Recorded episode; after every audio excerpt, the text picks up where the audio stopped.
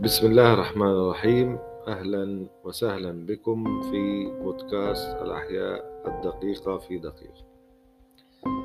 تحدثنا في المواسم السابقة عن تفصيل للكائنات الحية الدقيقة.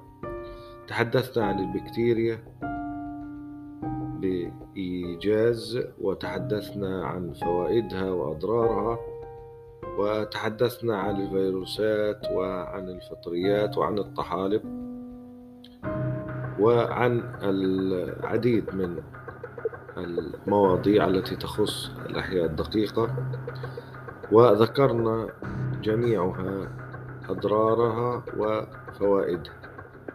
اليوم في هذا الموسم الجديد سوف أتحدث معكم عن مستقبل هذه الأحياء الدقيقة.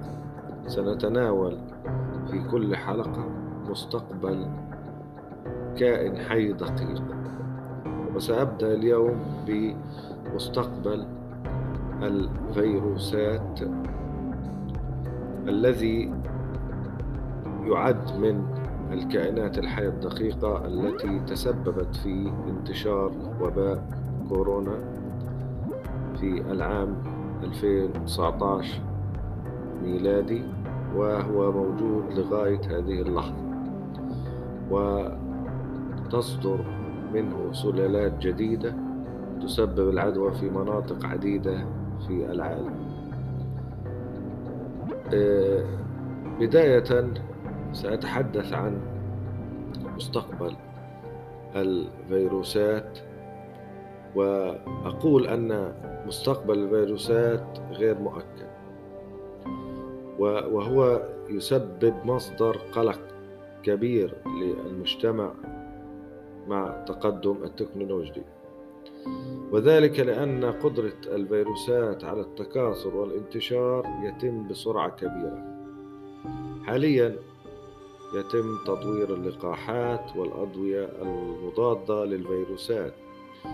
للمساعدة على منع انتشار هذه العوامل المعدية. لكن فاعلية هذه اللقاحات والأدوية تكون محدودة مع ظهور سلالات جديدة كما ذكرنا. بالإضافة إلى ذلك يثير البحث في تحرير الجينات إمكانية إنشاء فيروسات مصممة يمكن استخدامها كأسلحة بيولوجية وهذا هو المستقبل المظلم للفيروسات. تتطلب التهديدات المستمرة بابتكار فيروسات مصممة. يقظة مستمرة من العلماء ومسؤولي الصحة العامة من أجل الحد من مخاطر الأوبئة التي انتشرت وتنتشر حاليا في العالم. وأيضا آه، موضوع الفيروسات آه، يأخذ حيزا كبيرا للعلماء في جميع أنحاء العالم خصوصا مع تقدم التكنولوجيا. وتزداد أيضا احتمالات تطور الفيروسات وانتشارها. وأيضا أصبحت الفيروسات تشكل تهديدا على حياتنا وبيئتنا بشكل متزايد. ويجب أن نظل متيقظين ضد تطوره البحث في الفيروسات هو مستمر ويتم تطوير علاجات وتدابير وقائية جديدة باستمرار. نظرا لأننا نش... نفهم وبشكل مستمر وأفضل كيف نتصرف مع الفيروسات وكيف يمكنها أن تطور من نفسها وتصبح أكثر فعالية. ضد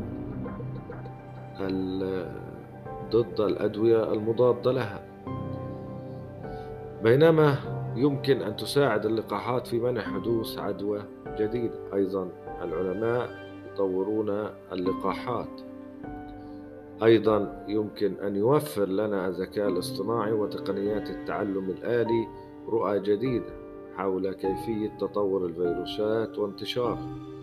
قد يسمح لنا ذلك بتحديد الأوبئة المحتملة قبل حدوثها ووضع استراتيجيات للتخفيف من آثارها. بالإضافة إلى ذلك يمكن أن يسمح لنا تطوير تقنية تحرير الجينات بتعديل الفيروسات الموجودة أو حتى إنشاء فيروسات جديدة من أجل تطوير علاجات أو لقاحات. للمضي قدما قدما من الضروري أن نبقى على اطلاع على آخر التطورات في أبحاث الفيروسات حتى نتمكن من الاستعداد لأي تفشي محتمل مع استمرار البحث والابتكار. قد نكون قادرين على البقاء متقدمين بخطوة على هذه التطورات المستمرة. شكرا لاستماعكم.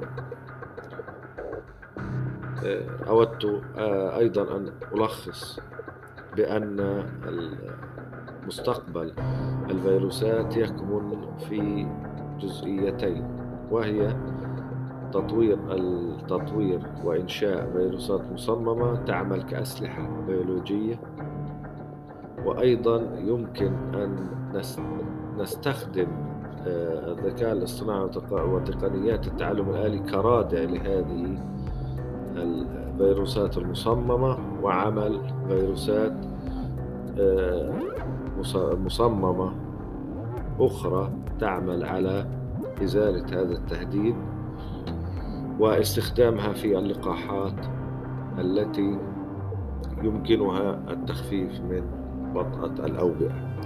شكرا لاستماعكم وأتمنى أن تكون هذه الحلقة حلقة مفيدة لكم. أتمنى لكم آه، البحث والتعليق ومشاركة البودكاست. يوجد روابط للبودكاست على منصات التواصل الاجتماعي. يمكنكم مشاركتها على جميع آه، منصاتكم. شكرا لكم. معكم الأستاذ محمد نافذ رشوان أخصائي الأحياء الدقيقة وإجازة آه، في التحاليل الطبية وأول مدون صوتي في فلسطين. شكرا لاستماعكم ودمتم سالمين.